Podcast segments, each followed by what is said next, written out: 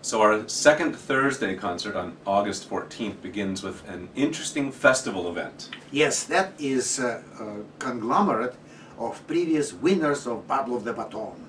And now all of them will compete with one another.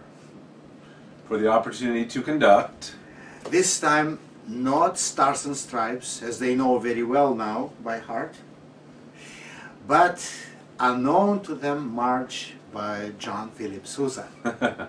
that will be that will be fun. I don't remember the last time I heard the PMF Orchestra play a Sousa March. I don't think we ever did any. And why not? So And now we're going to do it, and it will be very fun, like a culmination of, of this uh, movement of Battle of the Baton. That's right. And then the program itself, uh, and you have often in symphonic cycles, this will be the second uh, Brahms Fest evening. You've contrasted the music of a composer, Shostakovich or Sibelius or what have you, Dvorak most recently, Right. with other styles, and here it's French influenced music. Exactly. We will start with the overture by Berlioz, and this time it is again the first performance Mhm. of his overture Le Roi Lear, or King, King Lear. Uh, again, it is uh, result of a great deal of research and trying to find among works of very famous composers something which is not that known because obviously this piece is not as familiar to our public as uh, Roman Carnival Overture. However, it is a very interesting piece of music and it is a very substantial because it's not just a short overture but of seven, eight minutes like Portsmouth Point. Right. Right.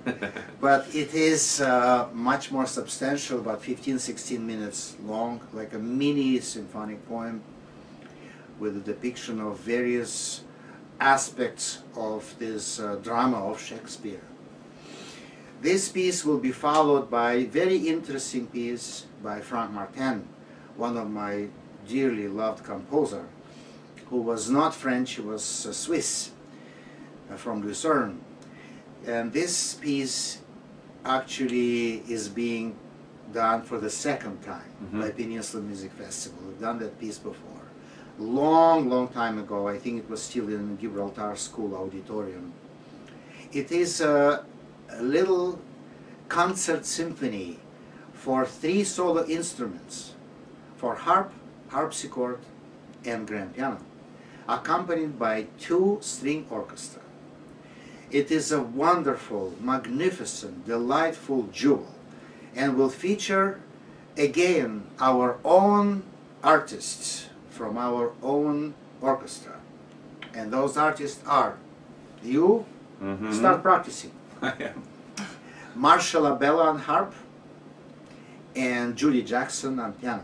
It's a very uh, unusual combination of instruments, with the two plucking instruments. Uh, well, the harpsichord is a keyboard instrument like the piano, but it plucks like a harp, Yes. and uh, so you And the harpsichord is right in between That's right. because it's like harp, but it has keys. That's right. You see? So it sort of bridges the gap between the two instruments. That's right.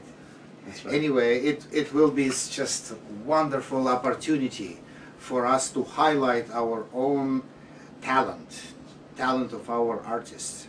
And a nice, a, a nice musical contrast between the drama of the Berlioz and then, of course, the Brahms. The Brahms is speechless. The second symphony, I have no words. if you want to say something about it, go ahead. Well, I was going to say something about the Berlioz in that it's always important to remember his fascination with Shakespeare. Of course, uh, everybody's familiar with the story of the Symphonie Fantastique and his idée, idée fixe, which really had to do with his fixation on a Shakespearean actress, Harriet Smithson.